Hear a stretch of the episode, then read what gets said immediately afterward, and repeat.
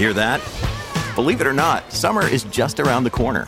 Luckily, Armor All, America's most trusted auto appearance brand, has what your car needs to get that perfect summer shine. Plus, now through May 31st, we'll give you $5 for every 20 you spend on Armor All products. That means car wash pods, protectant, tire shine, you name it. Find out how to get your $5 rebate at armorall.com. Armor All, less work, more clean. Terms apply.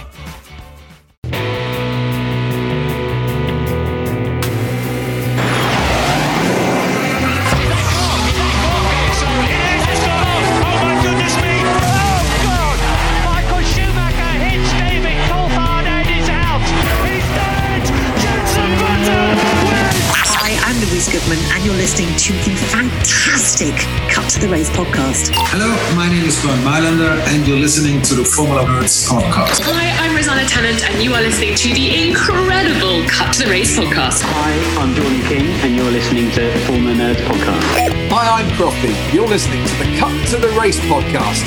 It's lights out and away we go. And welcome to the Cut to the Race podcast, the show where we bring you incredible interviews, race reviews, and the latest news in F1. I'm your host, Oli, and today with me we have Abby. How are you? I'm very well, thank you. It's quite hot in the UK at the moment, so I'm a bit hot, but apparently it's the same temperature as it is in Monaco. So I can watch the Monaco Grand Prix for free from home. But I'm good. How are you? If that's how you look at it, the weather means that you're watching it there. Yeah. Interesting take. wow, it has better coverage because at the track you only see like five seconds of track time. But it depends if you're in one of those penthouses where you've, you're watching the TV and then you just turn around and watch the cars go past. Did you know that Abby's been to the British Grand Prix? oh, here we go. Um, no surprise, we have Sam. How are you? Bonsoir. I'm good, thank you. I'm. I mean, I'm still recovering from Abby's um, what kind of logic on on weather. I'm going to classify it in the kind of James McKenzie school of averages uh, as a kind of just bizarre anomaly to this show. And speaking of James McKenzie, you're feeling a bit better. You're here. Thanks for coming. Yeah. Thanks for having me. Yeah, I'm, I'm getting there. Thank you for covering the new show. You did a, a wonderful job. So today we have a competition for you in partnership with Formula Model Shop. Get ready to win a chance to win an incredible George Russell Mercedes bundle, courtesy of our partners Formula Model Shop. Now, this bundle has a retail value of over £200, so listen up. It includes a 2022 half scale George Russell helmet plus a display wall case. We have a official F1 George Russell W13 Classic Edition poster for you. And we also have a George Russell 1 to 43 scale W13 model and an acrylic display case for that as well. Now, if you want to enter this competition, you need to listen to this episode, and during the episode, we will give you a code word. And once you've got that code word, send it to us on email info at formulanerds.com. Pop your name and your address on there. Entries close on Friday, the 2nd of June at midnight, and the winner will be selected at random from the correct entries. Don't forget to visit Formula Model Shop website at www.fms.store and explore their fantastic range of Formula One collectibles. And of course, listen out for the code word. So let's get in to our weekend ratings. So Monaco Grand Prix, we normally know that qualifying is quite exciting and then the race is boring. But I, I'm not sure that's how it was today. Um, Abby, how would you rate this weekend out of 10? Wow. Including F2 and F3, so all three championships across the whole weekend, I would give it a Am I about to tick heavy lifting off my uh, Formula Nerds? bingo Yeah, card? yeah. Um, I'd give it a seven out of ten personally. Just F1, six point five out of ten. Oh, I thought you'd forgotten the point five there. James, what would you give it? Well, to be fair, there, there wasn't actually too much of a case of heavy lifting. Um, now, using the Mackenzie system, you, you can't be like, oh, I'm about to tick up heavy lifting off my bingo card and say it yourself. of course I can. Interference. Callback. But based on your referencing what I Mackenzie rating said. system, it was better than not Well, good. this is yeah, and well, do you compare it though to the average Monaco Grand Prix or the average Grand Prix because they're just different, was- aren't they? That was going to be my joke. You're taking every. I'm just gonna say. I'm just gonna. All right. Have a sassy Sam's moment, clearly. Had his second tam- temper tantrum of the, the last 30 seconds. Uh, yeah, I, I think as Monaco's go, that was that was a seven. Yeah. Okay. Sam, what do you think? I'm also gonna give it a seven. But Abby, I actually disagree with you. I think that F1 was doing probably more of the heavy lifting this weekend than usual, at least. F2 is is always good, consistently good. Um, there's a lot of chaos today. But F3 I thought was a little bit underwhelming, if I'm being honest with you. Yeah, I feel like they were more hesitant to. Oh yeah, like, they weren't as aggressive, but yeah, I can see where you're coming from. I'm going to give it a 7.5. I, I really enjoyed it. I thought it was one. Of, it was one. Well, it was the best qualifying session of this season, and then the rain just brought the race uh, alive. I mean, without the rain, I don't know what I'd be scoring it, but it wouldn't be very high. But the rain was exactly what the race needed. So it is a 7.5 from me.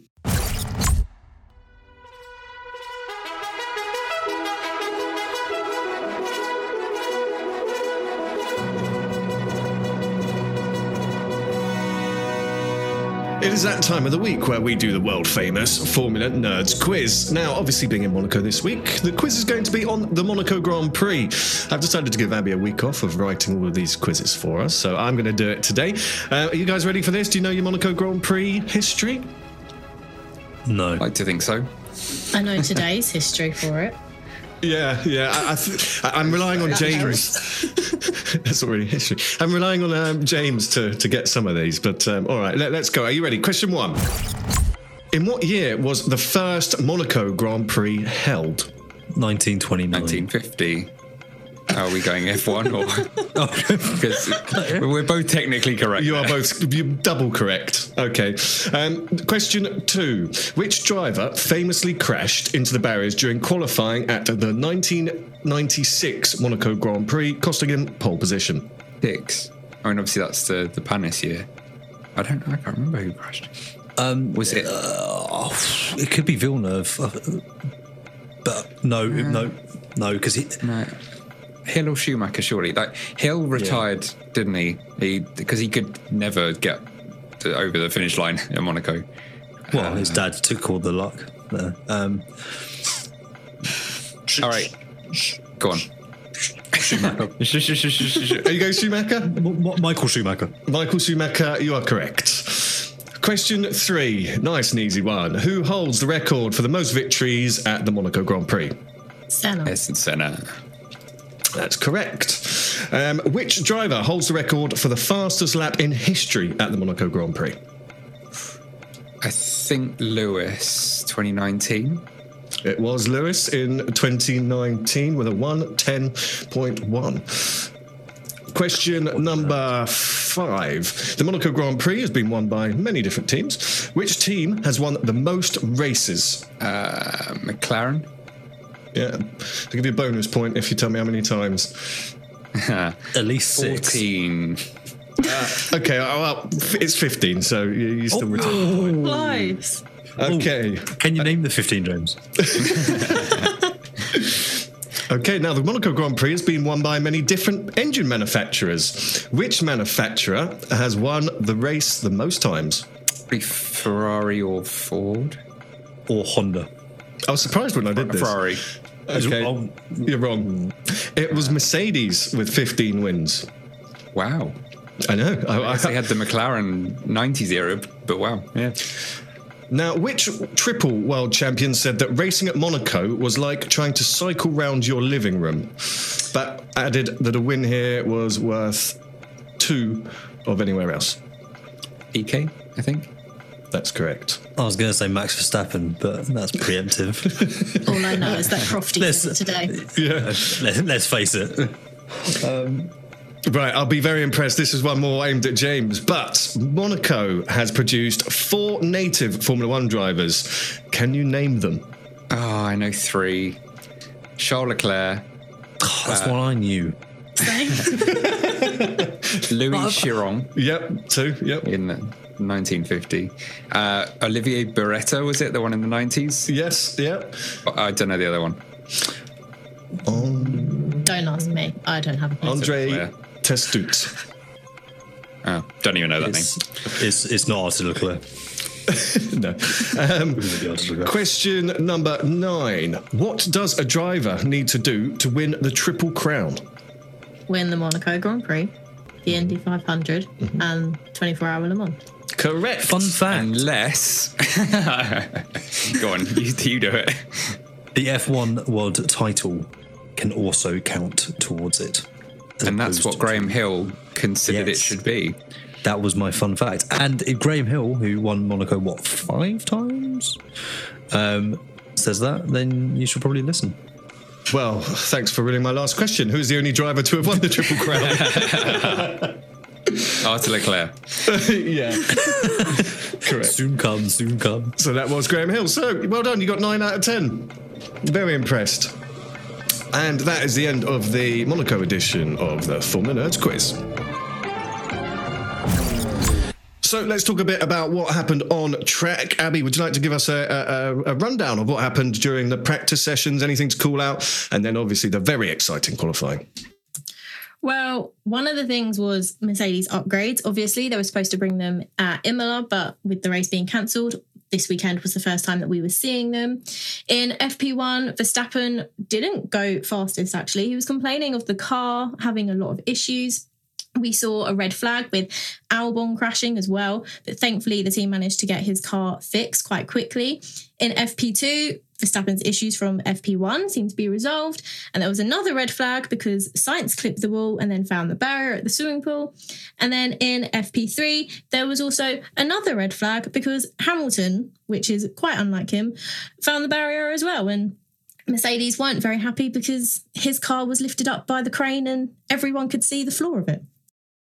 Everyone could see under its skirt, basically, couldn't they? It was um, it was a funny moment. And how high did they take that car? It was it was unnecessarily high, wasn't it?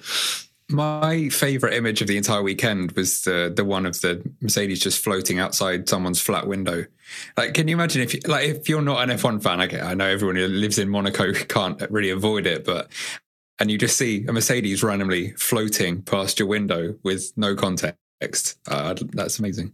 It was all over the place as well. It was it was it was yeah bizarre. Not something you see very often, but yeah, that revealed the whole floor. The bigger thing there being the the Red Bull floor being revealed. Obviously, Mercedes just had the upgrade, yeah, and that's not ideal. But let's be honest, the other nine teams want to see what's under that Red Bull floor and got a very good view of it thanks to Checo for the second year running. I think he did it the same last year, didn't he? Yeah, sign of things to come for our friend Sergio. Hmm. I think. Yes. Well, in qualifying, in Q1, a lot of drivers did go fast. Even Zhou Guan Yu went P1 at one point, but the red flag came out again because, as you said, Sam, Perez, he made contact with the barrier at the first corner and the left hand side of his car looked to be completely destroyed and he was out of qualifying, which was a shame considering he won last year. But that was not the case this year. And then after the restart, there was a fight for pole. Well, obviously it wasn't actually pole, but there was quite a fight. At one point, Hamilton looked to be at risk, which was nerve wracking for all the Mercedes fans. Verstappen was clearly showing his pace, as was Alonso. Tsunoda went to the top of the timesheets as well at one point. But it was Sargeant, Magnussen, Hulkenberg, Zhou, and Perez out in Q1. I mean, that's poor show from Perez, isn't it? Sam, I'm not sure what you're about to say, but I'm sure it's along the same lines. Yeah, it looked like he just got distracted by the Alpine coming out of the pits. I think it was Gasly, and just went in way too hot. It looked like a pure driver error. Um, so yeah, not not great. But with only you know, as as as the flag was starting to wave, I think, or maybe just before, you had Hamilton, Sainz, and Perez all in the bottom five, and I was kind of sat there thinking, has that happened in the hybrid era that we've lost one of those three cars, or th- those three cars, one of each, in the first quali session? I don't know that it has. So Seems have been, unlikely. uh, yeah, could have been really fun for the rest of the field. In Q2, Hamilton was at risk again, and Tsunoda was also at risk. He ended up locking up and having a flat spot on his tyre, but the Alpines definitely showed pace. And it was Piastri, De Vries, Albon, Stroll, and Bottas out in Q2. I think we need to talk about Oscar Piastri's quali pace because he is able to go toe to toe with Lando, and we've seen it a few times this season. I think that is really impressive, especially around somewhere like Monaco, where you know I think being in an F1 car is probably a very different proposition from being in an F2 or an F3 car. So, I th- yeah, I'm increasingly impressed by how close he is running uh, his you know considerably more experienced and uh, well regarded teammate. I agree. Uh, I think the only thing I'd say because a lot of people saying that like uh, the fact there was what thousand, twelve thousandths or something between them. Uh, Lando probably would have improved if he hadn't clipped the barrier. Um, so we we can't say definitively outright pace, but he definitely. I would say the thing that most impressed me was he looked miles off through practice. He was like eight tenths off for a large chunk of Friday, and then he just came right back up to him. And that's a sign of a, a great driver more often than not. Oh, completely. But also, you've got to f- finish the lap cleanly. That's part of oh, well, yeah, of course. But we're talking about outright pace, aren't we? So.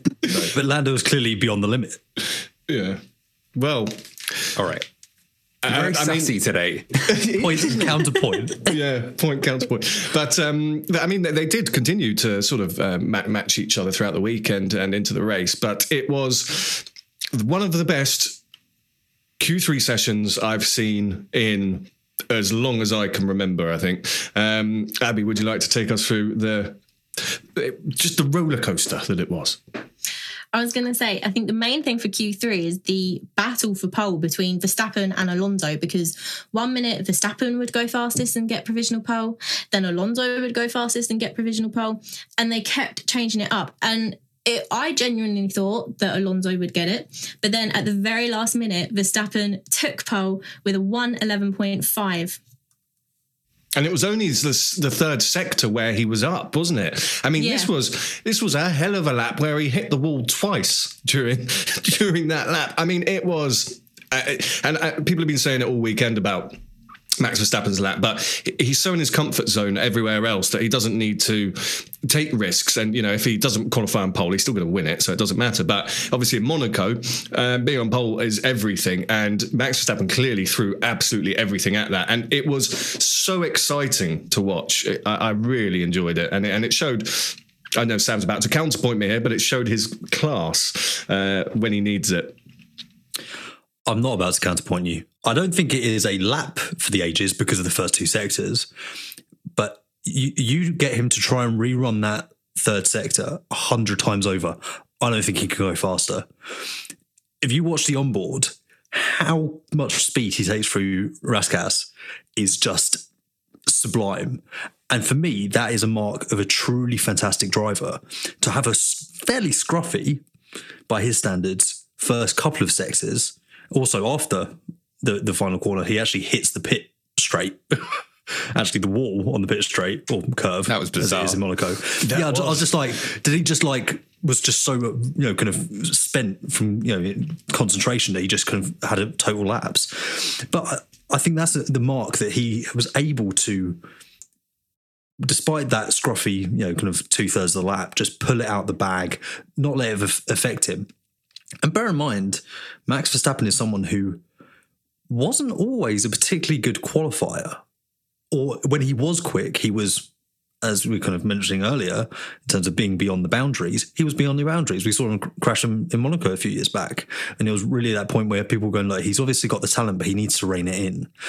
So the fact that he has then worked on that and added it to the to his arsenal to the point that it's a strength of his, I think is really really impressive and just testament to how much of a complete driver he is now. It was almost the F1 equivalent of um, what was the the NASCAR driver you picked as your driver of the day using the the barrier around the outside. Ross Chastain. Ross Chastain, that was it. Yeah, it was like the F1 equivalent of that. That last sector just threw it into every wall, even the one on a in a straight line. I, I would say, yeah, I, I think I'll counterpoint a little bit in that. I think the Red Bull was just very, very strong as well in Sector 3. I noticed quite often he was behind and then suddenly would jump up. That it wasn't just that last lap. I think in Q2 and maybe the first runs even of Q3 as well, he, he did that. So I think Red Bull were clearly, yeah. Oh, completely. But I, I think in the first two sectors he was down on his Yeah, yeah. previous time. So yeah, I mean, he what he found what three tenths or so Yeah, best in part that. of, yeah. but nuts, absolutely nuts. Given this what essentially three corners. Yeah, that was the only thing. Like, I just thought no one mentioned that the fact that he was making kind of two tenths up, he found that extra bit, which is what he clearly needed, and is everything around Monaco. But yeah, it just seemed like no one had noticed for the rest of qualifying that he kept making up loads of time there.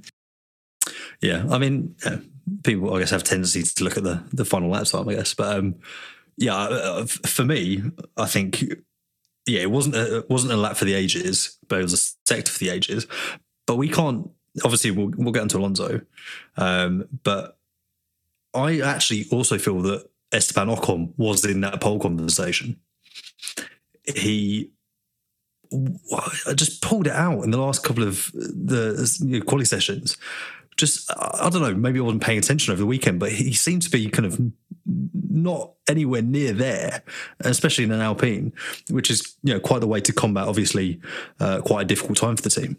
Well, with that, Verstappen was on pole. Alonso lined up on the front row as well. Leclerc was third and Ocon was fourth. Sainz was in fifth. Hamilton was in sixth. Gasly seventh. Russell eighth. Tsunoda ninth. And Norris in tenth. But that then soon changed after Leclerc received a three place grid penalty for impeding Norris during qualifying and it bumped Ocon up to third. Yeah, what did you guys think of that penalty? I mean, I thought it was right. Um, apparently, there's a driver's agreement. Jensen Button was saying that you, you don't drive slowly through the tunnel, but it, was dangerous. I thought, I thought, I thought it was a fitting penalty, if I'm honest. Oh, it was a slam dunk.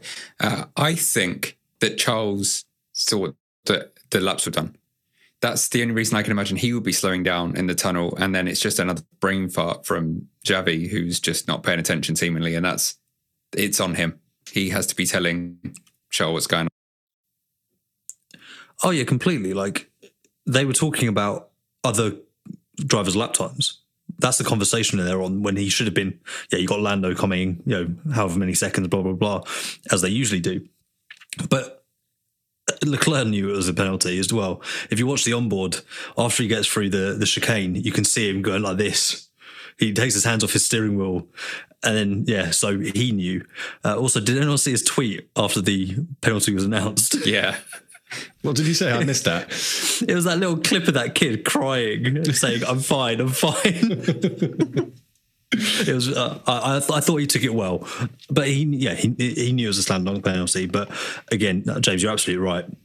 It, it wasn't really his fault. Yes, he was dawdling on the racing line, but he needs to be told that information. Mm, and everyone was saying, "Oh, it's just Leclerc's luck around Monaco." That's not luck. That's just not doing things properly. And again, I'm not saying it's Leclerc, but you make your own luck. Exactly, exactly.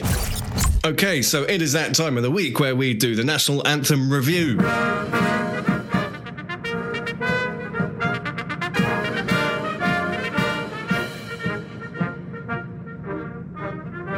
Now, as far as I know, we're still the only podcast that reviews the national anthem, but why not?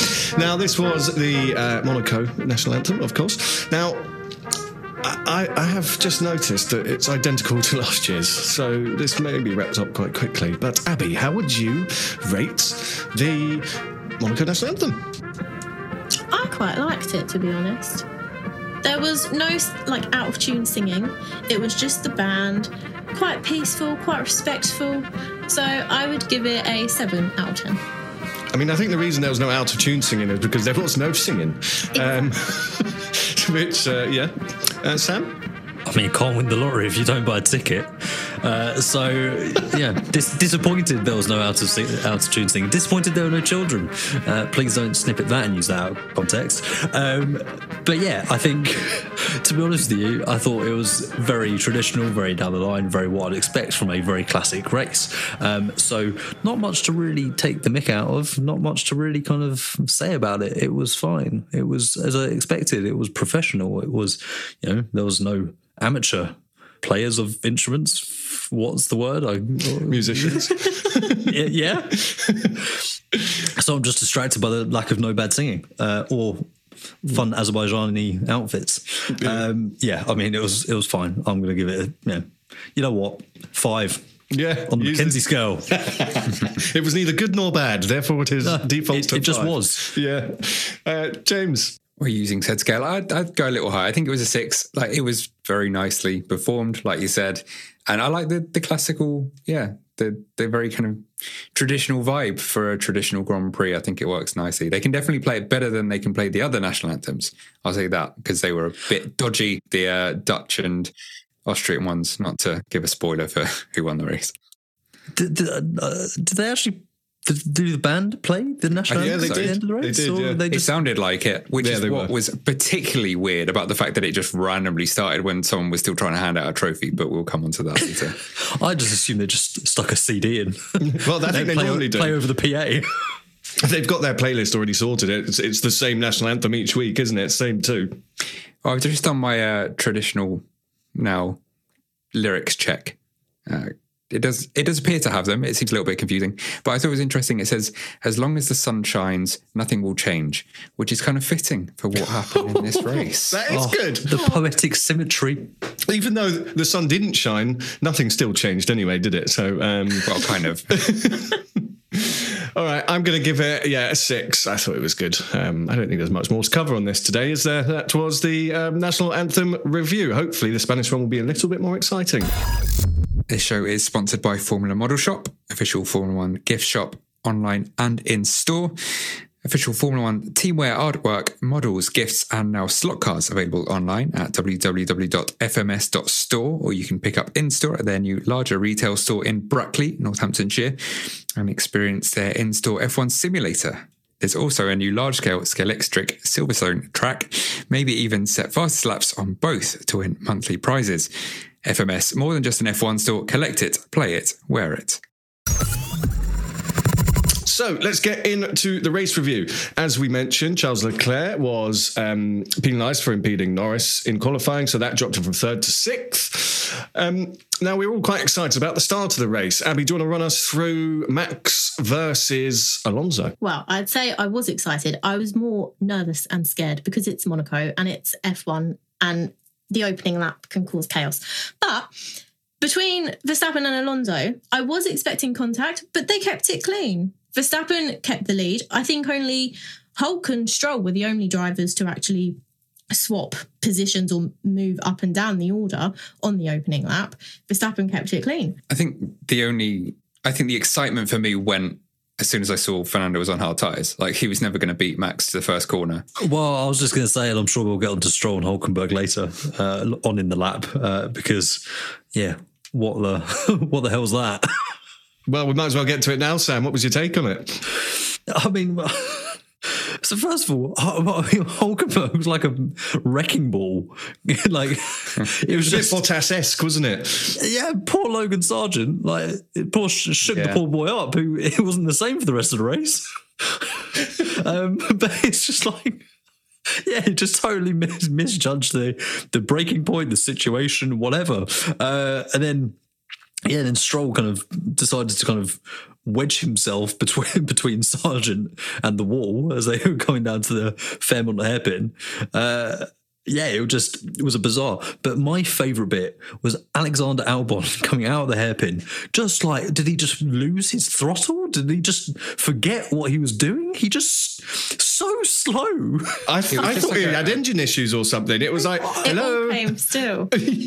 Yeah, it was just like, and then it was one of those domino effects like what you get in an actual traffic jam where everyone's like, oh. Is he going? And then just kind of no one moved and they all bumped into each other really awkwardly. Those F1 cars look so clumsy around that corner now that they're like boats, uh, as we all know. But it's Five and a half meters long. It's mad how long those cars are. Yeah, it, it just honestly gen- genuinely looked like he forgot what he was doing there. And then Stroll obviously then tries to go up the inside, which that's a disappearing space. And then he gets tagged by Albon, and it just they looked ridiculous. It was the outside, wasn't it? Stroll. Yeah. It was on the outside of the hairpin, and then that obviously becomes the Oh, inside. right. The next corner. Yeah. Um, yeah. going into oh, I can't remember the name of the corner. It's the lower bit of the upper bit. Um, Oh, the my lower God. bit of the upper bit. oh, you The know what I mean. Yeah, yeah. Basically, is it is it lower Massenet? Is that Massenet? Is that Massenet? I don't know. Anyway, um, I'll I'll look in a minute.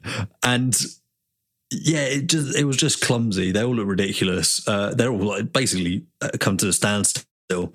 Um, so yeah, not the not the best advert for uh, for Formula One. I'm pretty sure Perez did actually stop, and because he was just watching what was going on, and I think he just stopped and went right, sort it out, lads, and then we'll continue. Um, but um, yeah, then we had some um, some stops. Perez came straight in, didn't he? Obviously, uh, Hulkenberg needed to come in. Sidebar, if I may, it's Lower Mirabeau. It's That's what Mirabeau Massenet- Bar, actually. Yes. Uh, uh, as opposed to Mirabeau. Because Massenet is obviously turn three, which everyone who watched F2 will be very, very aware of after today. So yeah, that happened. Uh, obviously, Perez went into uh, the pits, changed his tyres. Um, I, I, I want to talk about the Carlos Sainz attempt at an overtake, which just seemed overly ambitious. I mean, anyone in the world was going to see what was going to happen there. And then he was angry with um, Ocon. He was even, he was angry saying that Ocon was g- moved into him. No, Ocon was turning the corner. Uh, that's what, what you do, right? If anything, Ocon moved the other way from him. Yeah, trying Ocon was going way. left.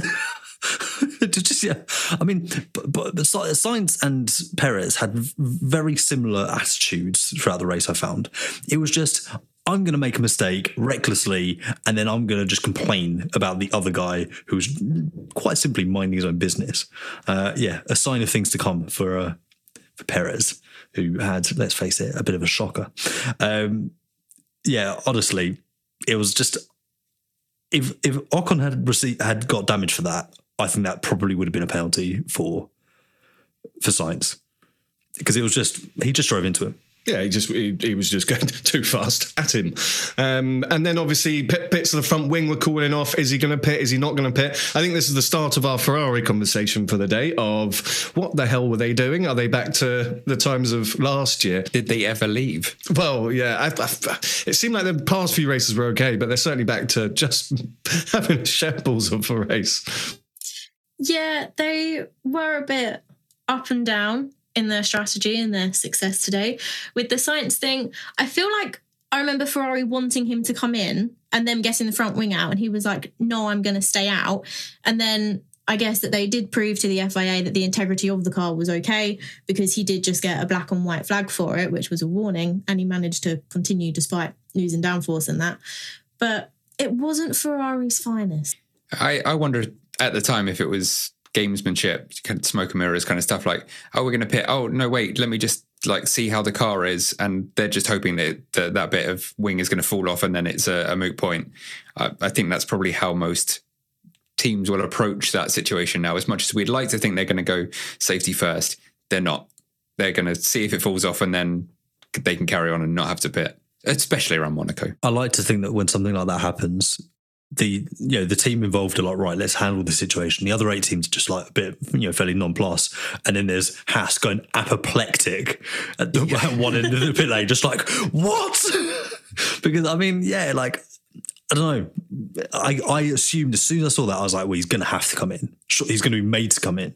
But this is Monaco, and you don't need your end plate because if you can just hang on to it, uh, yeah, if you can just hang on to it, Carlos Sainz, um, you should be fine. Now, I think um, Max Verstappen was already approaching the back markers when the race suddenly became alive. Um, now, I was. I'm confused by this, guys, because I was just on my Apple weather app looking at Monaco, right? And it said it was going to rain. Now, that should be fairly basic compared to what the radars that the teams have, right? Surely they would knew it was coming. I know, Abby, was it raining in Essex? No. Well, there you go then. Case in oh. point. Next, next point. But yeah, so it didn't seem that the teams knew it was going to rain. And then when it did rain, I mean, this was it was exciting stuff, right? The cars were going all over the place. Uh, Max Verstappen was hitting the wall. Everyone was hitting the wall, um, spinning everywhere. Where, where, what should we pick apart from this, guys? Because there was just so much chaos. Where, where should we go with it? Just how stubborn the teams are. It's raining. Your driver is struggling, and they're like, "No, it'll pass. No, you're fine. No." In fact, it's raining. You're struggling, but let's put on some new, fresh slick tires. Yes. Oh, come on. it's it's one of those things that's kind of wonderful to see with all the technology in F1 and all the you know the the minutia that they deal with and how fine tuned everything is. The weather will always be an unknown. It is unpredictable, particularly in Monaco, where you know you've you've got this little kind of microclimate, as they call it, on that side of the mountains. And they just can't deal with it. And it breaks all the, they can't use their systems, they can't, and it, it should go back to the, the old standard of just put your hand outside the, the pit wall and see if it's raining or not. Obviously, it's, yeah, the other side of the circuit made it particularly complicated, I think. But uh, you're talking about coming on, uh, coming in for slicks instead of intermediates, and I assume that is Alonso, the reference there. Now he said after, and I think a couple of the pundits said, "Oh no, it wouldn't have mattered anyway." Even Ant uh, Anthony Davidson on in the Skypad said, "Oh, it wouldn't have mattered." I'm pretty sure it would. Yeah, I remember seeing that he, after pitting for the fresh set of uh, mediums, I think he stuck on, was 24 seconds. Was the last like timing interval between him and Max uh, before they changed it all to who was on what tires and you couldn't see anymore. That's a pit stop. If he was on Inters, then he'd he'd been in the lead. Yeah, and also yeah, because he would have been making time as opposed to a net exactly yeah. zero. Yeah, um, uh, I have two takeaways from your your comment there, James. The first one is that I'm for some reason, and I don't know why. You know how you have these weird thoughts sometimes. I was really disappointed that you didn't say microclimate in a French accent. Um, and secondly, and probably one for another day. I think this opens potentially a really interesting conversation about whether or not we need to reduce the amount of technology in F1 or information in F1. Like, do you think there's a level of we need to go back to the days of, yeah, you stick your hand out, you see if it's raining? Because surely that then adds, you know, a new flavor to to the unpredictability. I guess that's kind of what they're aiming for with the reduction of practice sessions. Like well, yeah. in an organic way, because that's very hard to police. If you start saying you can't use this technology, they'll all just try and do it. well, they should just use an iPhone. They yeah. get more bloody accurate result, wouldn't they? yeah, yeah, yeah. Unless it, unless unless it's an iPhone in Essex. Well, all that. But I mean, even Christian Horner, he confirmed that they have spotters, rain spotters all the way around the track. There are people that Red Bull pay to, to call up and say, hello, it's just started raining here. Is, is that within the cost cap? I'm intrigued. It depends if they feed like them or not. Um, um, but everyone was hitting the barriers. So Hamilton hit the barriers, Verstappen hit the barriers, and then there were the ice skating Ferraris, which I found particularly amusing as well. I mean, Carlos Sainz just he was just floating wasn't he? When did Hamilton hit the barriers? I think I missed that. Yeah. I thought he was like one of the only drivers that didn't hit a barrier. I'm pretty sure he oh, did. You've, you've, rocked Abby to her core. Lewis? He, he, was about to get no, not Lewis. um, but yes, it, it was. Um, Russell then got a five second penalty for an unsafe release. Um, I mean, it was that just chaos. so long for it did, the Matterley show because I saw it on the timing sheets. I saw him go behind Ocon and then behind Lewis and be six seconds down. I was like, oh, I wonder what happened there. And it was genuinely like five to 10 even laps until we saw that to the point where Crofty was like, Russell's off. And bless him, he got a bit confused. I think in general, he was like seeing replays and thinking that they were happening live. Yeah, there were uh, quite a few of those, weren't there today? but that's it. That was what it's Monaco. And um, on a, a bigger point, you know, people moan so much about Monaco and it being a procession. And I think this was the this is why you keep Monaco on the calendar. That 10 laps, 50 lap 50 to lap 60 could be the best 10 minutes we have all season.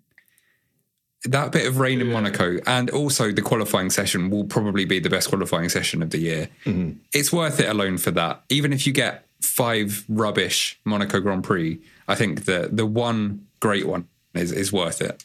Mm. So Alonso pitted. He put his slicks on. Then the le- next lap, he put his um, intermediates on. But it was clear Verstappen was just sailing into the distance. I mean, he is a rain master. We've seen it so many times. And in Brazil, especially, you know, we, we, we saw a demonstration of Max in the wet, but we saw another one today how he how he held it together and got where was he 19 seconds away from Alonso. Uh, um, it, it was just magical. Well, he kind of maintained the gap though. Like that was the gap he had. It went from 17 to 19, I think, after they were both out on the same tires. So I no, don't get me wrong. I'm not like belittling Max's job because I think the most impressive thing he did was, yeah, keep it mostly out the wall, apart from yeah down at Portier, where he again just did his Chastain impression, uh, but not intentional this time. And on what 50 lap old mediums, uh, which must have been like driving on an oil slick. That's the most impressive bit. I thought like once it was actually just everyone on inters, he was kind of matching Alonso's pace, and but he probably didn't need to, especially push it, did he? Now there, there was there was some overtaking today, which was good. Now one of them was brought on by someone who's turning out turning out to be one of my favourite personalities in F1, Yuki Tsunoda. This brake sucks. Are you trying to crash me or what? I mean, it was hilarious. Uh, did you enjoy that, James? It was just it was just great entertainment, wasn't it?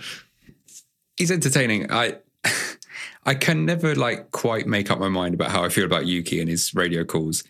I feel so, like you know F1 drivers always like F1 drivers always run hot, but Yuki is a different level, and I I get frustrated at first uh, sometimes. Like at his first season, it was like, yeah, no, he's young, kind of coming in, and he's he got a reputation for that. But I feel sorry for his engineer.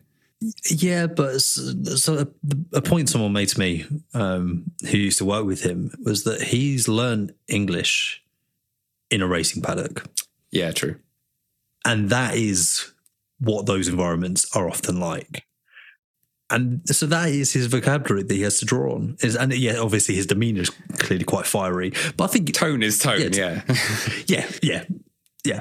But I think to extend your point, James, you need to have that in you to reach the elite levels of sport on some level. Alex Albon, wonderful guy at the car by by all accounts, but you know that when he puts the the lid down, he's gonna park it in a minute. No, he is, you know, he's he's tough. Um, so yeah, I think I feel very differently about Yuki Tsunoda than I did this time last year.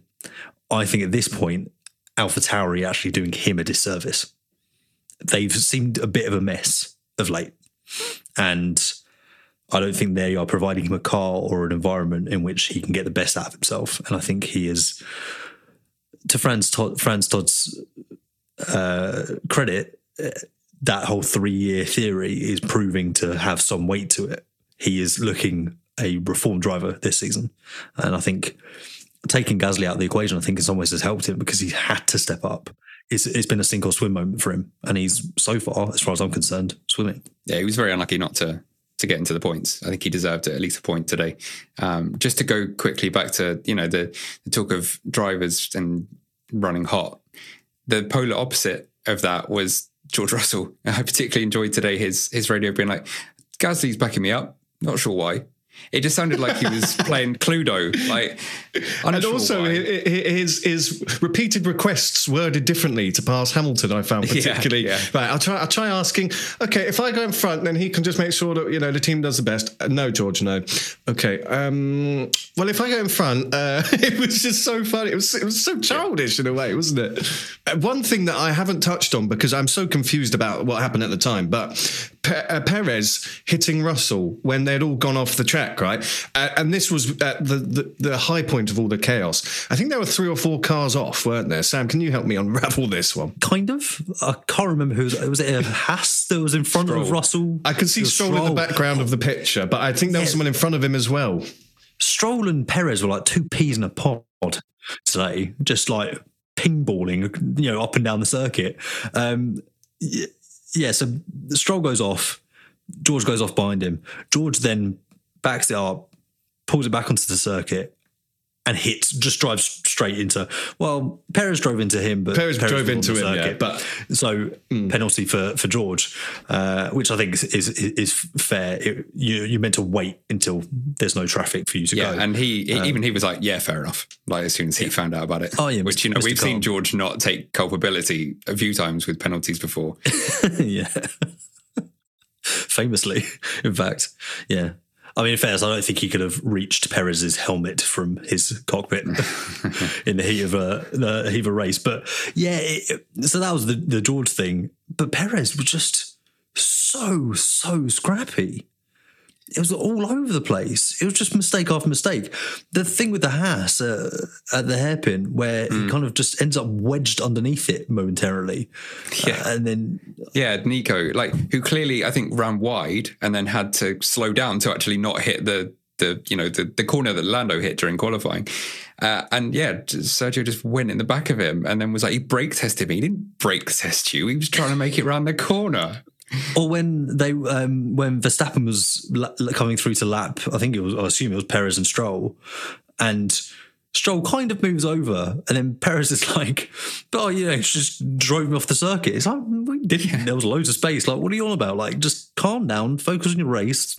You know, there's clearly a reason why you're running around the back, being lapped by your teammate this weekend. You're not having a good time with it. And championship Stroll turned into done. him, Game set match. Yeah, yeah. Who is again was just trying to ta- take a corner. yeah, it, there were a few things this weekend where I just kind of thought, yeah, that's really not how I see it. And I'm not sure that's how you're going to see it when you actually watch it back on on replay. It- yeah, it was a bizarre weekend for Sergio Perez. Yeah, and one thing I've got to say, I, I notice more than ever is the integrity, the structural integrity of these F1 cars today. It's like they're being reinforced with steel. Um, I don't know; they were hitting the hitting each other, hitting the walls, and just carrying on. It's not like we normally see where they just like just literally touch each other and then half the car falls apart. Today it was like smashing the walls, smashing into each other. George Russell, all four wheels were off the car when Perez hit him. Right, that's how hard he hit him, and they just carried on as if nothing had happened. I, I quite enjoy these um, more durable F1 cars. It's there's definitely something different for this race. Well, I was thinking the same thing about the tires. Like you're getting f- front wings like slicing into tires, and the tires are just Yeah. like, yeah, is that the best you got? And there's it's so many times over the weekend in all three kind of cra- categories, you'd have people being like, "Oh, I've been hit. I think I've got a puncher," and then they were fine. So yeah, fair play to Pirelli. They're really upping upping their game with uh, with the tender coming up for the next tire supplier. I mean, Stroll was shouting, "I've got a puncher! I've got a puncher!" and he should have had right from what we saw, but he didn't even have a puncher. yeah, then they're like, "No, it's just damage, you know, from your whatever you're doing." Um, so Stroll did retire in the end. I think. I think finally all of that uh, impact did take its toll. Um, but uh, I don't think Sky Sports were very sure if he had retired or not. I mean, it clearly said out on the um, on the graphics, and Crofty went, "Well, he's six laps down," and then we just see a, a picture of him walking next to the track. Walking, yeah. Yeah, because his he knocked his front wing, didn't he? And then it got caught under the car, and then he just like purposely drove into the next wall to then knock it off and clear it. Nah, surely that's a problem he had there. It was just he hits the wall. I, yeah, to be honest, I think it's more not necessarily a problem problem, but I think he had the wing was so wedged under his car that he couldn't then. He was just unable to do Passenger, anything. Yeah. Yeah. That was yeah. I mean, I saw someone saying he the car was pushing him along. I don't maybe in the the first hairpin, but the second one, yeah, he was just driving on a front wing, so the car the tires didn't turn. So obviously that was what was going to happen. Yeah. I mean, there's a few times Logan Sargeant at a moment in hairpin as well, where it's just kind of, it's like, oh, you've got that all wrong, mate. Like, that's, you meant to go that way, not, not into the wall. Uh, um, I mean, I make it sound so, so flippantly easy, right? Uh, maybe just stop doing that because, as we've already commented, getting a five and a half meter car around that hairpin looks like a ridiculous challenge. Uh, but yeah, it was entertaining from that perspective. It was kind of who's going to hit the wall next. It really was. And here is your competition code word Silver Arrow. So Max Verstappen pulled away again. Just we, we all knew the inevitable here, really, unless something went dramatically wrong. Max Verstappen was going to win this race, um, but McLaren had impressive pace, um, moving up the order. I think it's worth talking about them today. Maybe that livery helped with with their performance. I mean, they were both uh, very very good, and they sort of just followed each other along, didn't they? What what did you guys think of McLaren today? I don't think that's how liveries work, but um, I will. They are. They're like go faster stripes, Sam. But yeah, I, I was pretty yeah pretty impressed by how consistent they were throughout the race. They seemed to be very very stable. They kept their noses clean. They kept themselves out of trouble. And when there was chaos going around going on around them, they just kept it clean and yeah, took home two points position. So fair play to them. You can't really kind of yeah say anything negative about their performance today. I was going to say, considering how the beginning of the season has gone, they have had some unlucky races. But I feel like now they're coming into their own, and Piastri does have the pace to match Norris at some points. But like you said, Sam, they did keep their noses clean, and I feel like they kind of had a almost a lonely race. They did some overtakes, they did some battles, but there wasn't much shown of them on the broadcast because they weren't involved in any of the chaos like Stroll or the Hasses. Um, but no, it was good to see. And a double points finish as well is good, especially since it's the 60th anniversary for them.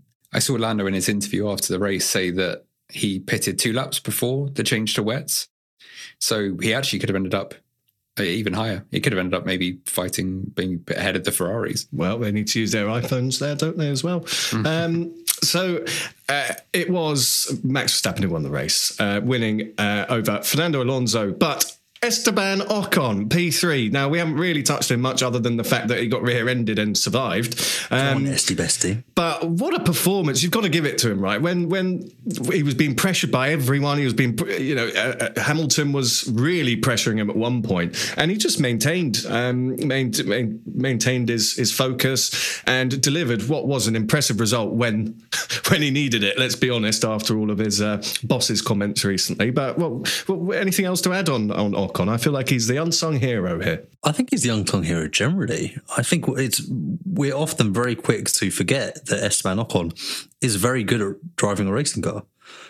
He's quick, and he's fairly consistent as well. He's the Carlos Sainz at the moment. Carlos Sainz has lost his hmm. title as Carlos Sainz because he's hmm. underperforming what we now know he can do. So yeah, sustained pressure throughout for a lot of the race for for Esteban Ocon, and yeah, he kept it pointing in the right direction. Was seemingly kind of totally unaffected by it, and yeah, knew what he had to do and executed it perfectly. Totally deserved podium. Yeah. Uh, yeah, he's what? So that makes him the the smooth operator. Is that? I, I won't be happy till you say um, mi- microclimate. Microclimate. Go on, Maybe dude. later. That should be the code word. yeah. Uh, no, I think I was gonna. I was about to try it, but it would have come across as like you know, you know, Nigella Lawson said microwave. Microwave. Like that. yeah, yeah, yeah, yeah. Anyway, uh, yeah, no, I think Esteban did an amazing job, and I mean, yeah, like you're saying, people forget how fast he is. He he was like pretty much level with Fernando for their time together. Obviously, you know, people say Fernando's first year he was just coming back in, but he's shown that he's not lost anything, and I think Esteban edged the qualifying head to head, maybe. I can't remember uh, last year, but it was definitely close. And he was there or thereabouts. Obviously, Fernando had lots of bad luck, but point being, he was a lot closer to Fernando than Lance Stroll is. And I think people forget that. And he also held his own against Daniel for the most part when he was in a, te- a team that he liked. Esteban Ocon is a good driver. And yeah, uh, I hope people take a bit more notice of it. Well, it's not so long ago that he was the heir apparent to the Mercedes second Yeah. driver's seat. So I, I think it's kind of unfair that he's then been forgotten from that conversation. And to be honest, who who says that he has been? You never know. Well, indeed. But um, I'm just looking at the results, and um, uh, Max Verstappen lapped everyone up until eighth, which was Carlos Sainz. So he didn't lap him, but he lapped. Yuki Tsunoda, Perez, Hulkenberg, and Sargeant twice. Now, I wouldn't want to be Perez watching my teammate go past me twice. It is. It just adds to what we've been saying about Perez's form today. It's like he just he, he knew there was no chance whatsoever, didn't he? Yeah, uh, he, he tried. There's there's little hope, and you need the luck on your side. And he he didn't perform well enough or get any luck when yeah he had maybe the chance to to to capitalize on it.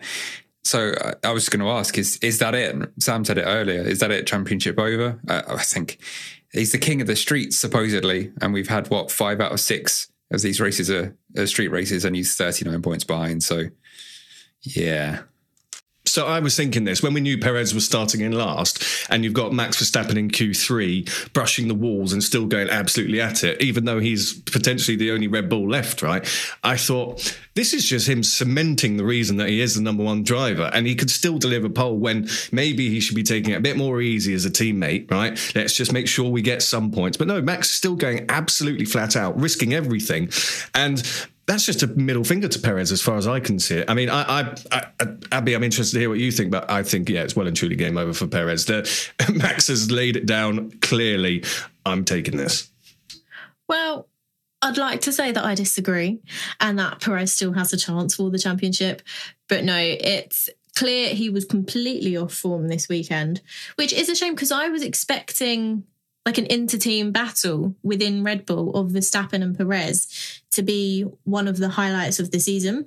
But no, out of those two, Verstappen definitely has the championship. I think the only contender now who could potentially go against Verstappen would be Alonso. But even then, I feel like Verstappen is just gonna.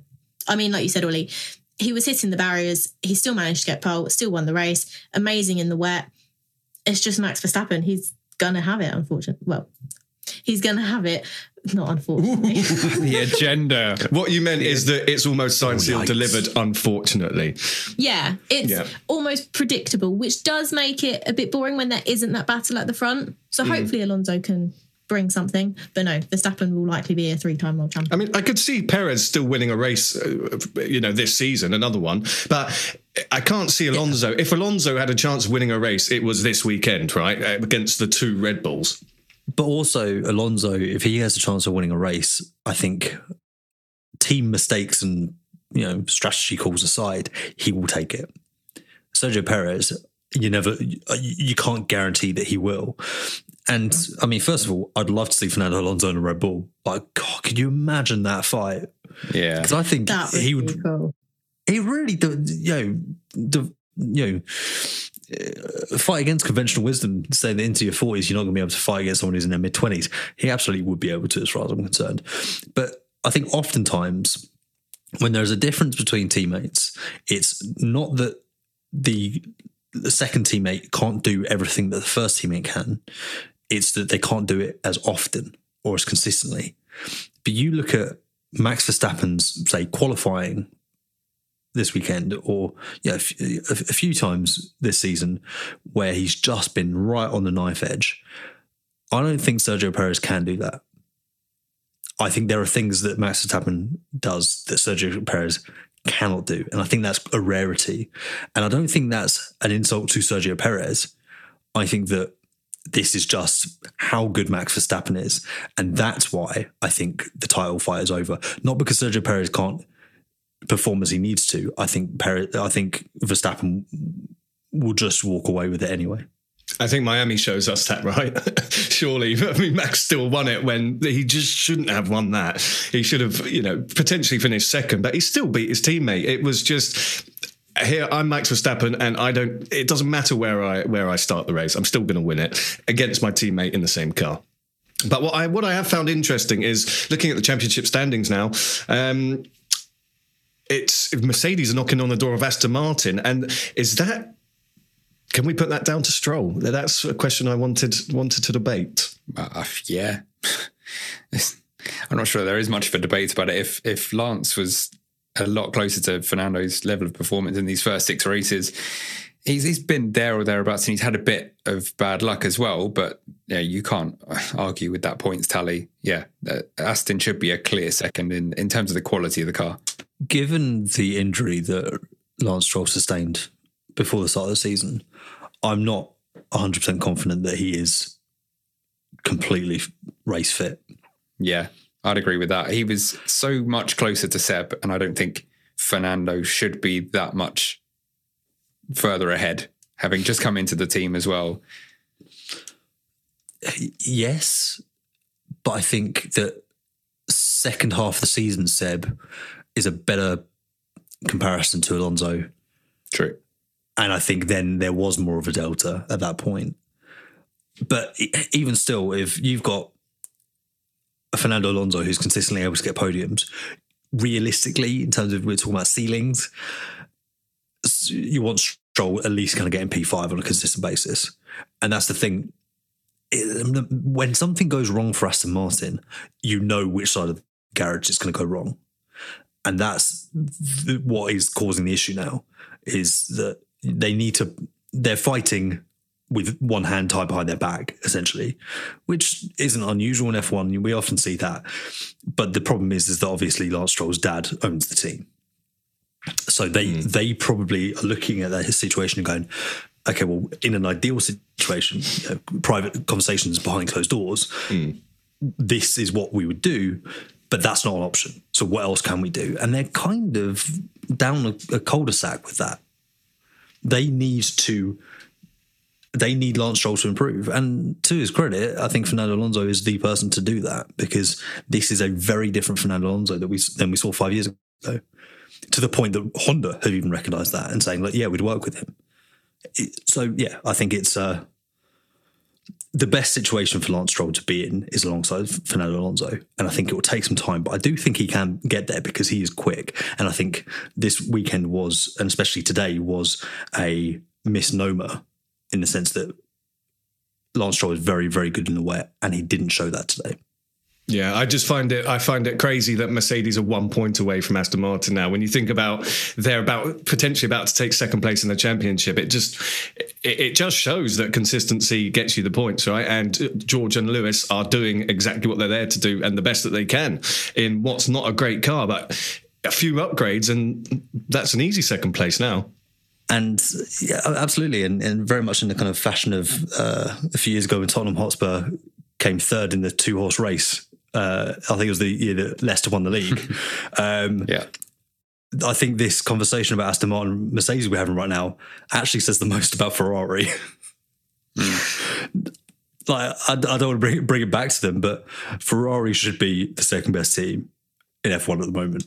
Given that Mercedes are basically, excuse my language, dicked around with the concept that doesn't work for 18 months, why, why uh, uh, Ferrari not comfortably second is yeah quite it is it is the question that needs answering isn't it uh, at over at Ferrari HQ but um, to wrap up it was Max Verstappen who won the race. Alonso in second with Ocon uh, finishing off the th- podium in third.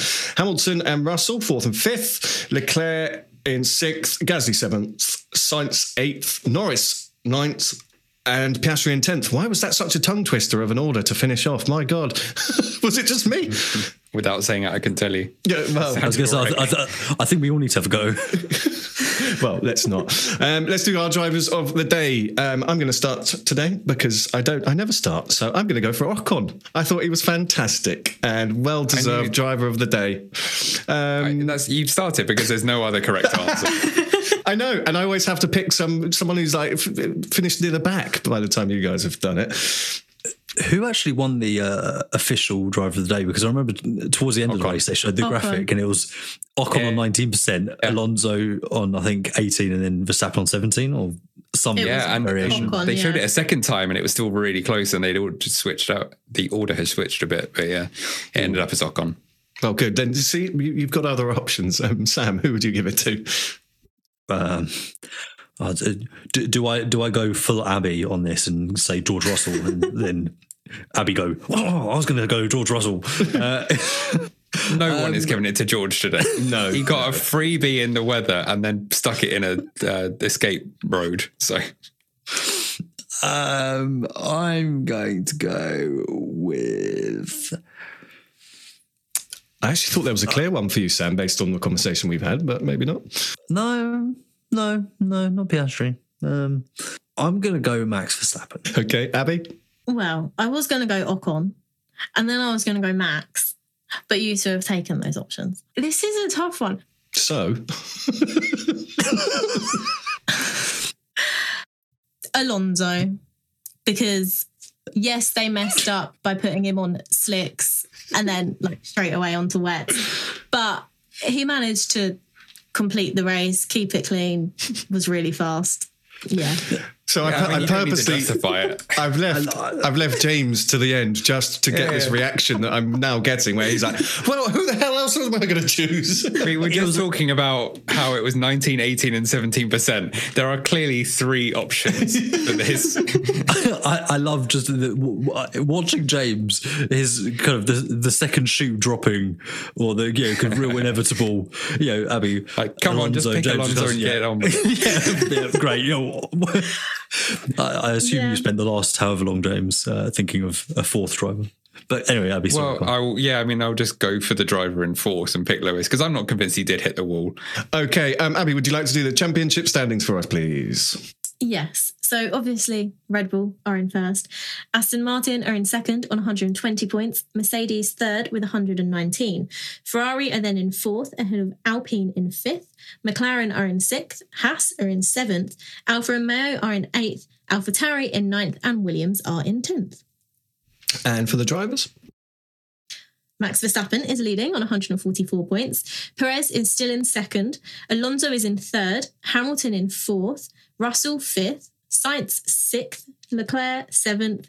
Stroll eighth. And then it is Ocon and Gasly rounding out the top 10.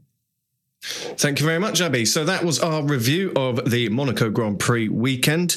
Now, don't forget, if you've been listening out to our code word, we have already said it. Uh, that's for your chance to win the George Russell Prize this week, worth over £200. So make sure you go back and listen to it if you've missed it. But until next week, where we go to the Spanish Grand Prix, we will have news from the nerds, the midweek news show.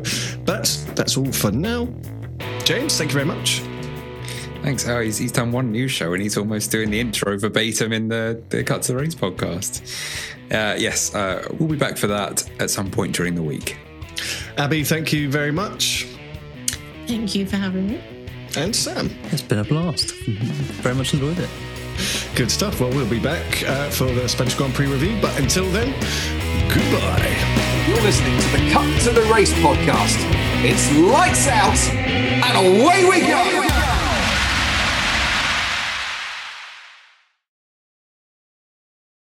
Sports Social Podcast Network.